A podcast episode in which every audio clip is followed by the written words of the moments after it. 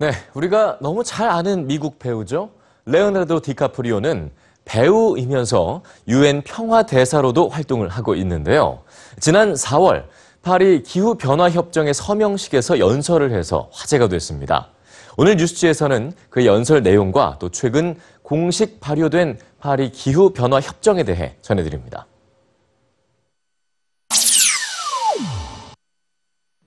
As a UN messenger of peace, I have traveled all over the world for the last two years documenting how this crisis is changing the natural balance of our planet.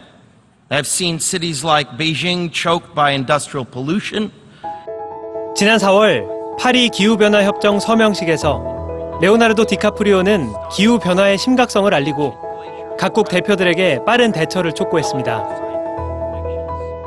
이번 파리 기후변화 협정의 목표는 지구 평균 온도의 상승폭을 산업화 이전 대비 2도씨 이하, 가능하면 1.5도씨 아래로 유지하는 것입니다.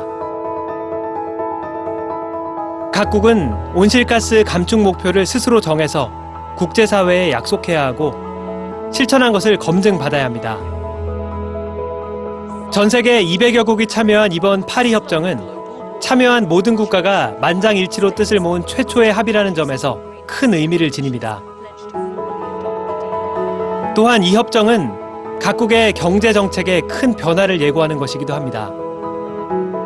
에너지 생산과 소비 패턴을 근본적으로 바꿔야 하기 때문이죠.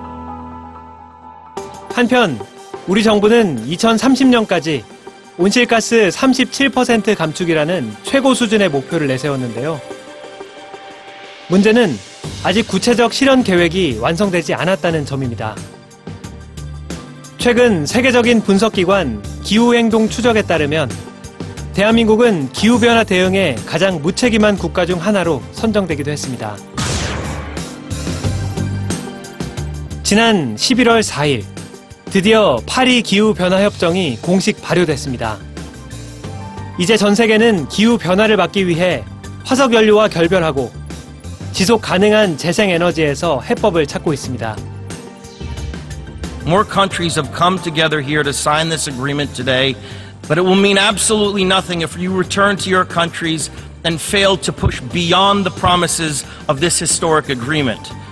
We ask you to protect it, or we and all living things we cherish are history. Thank you very much.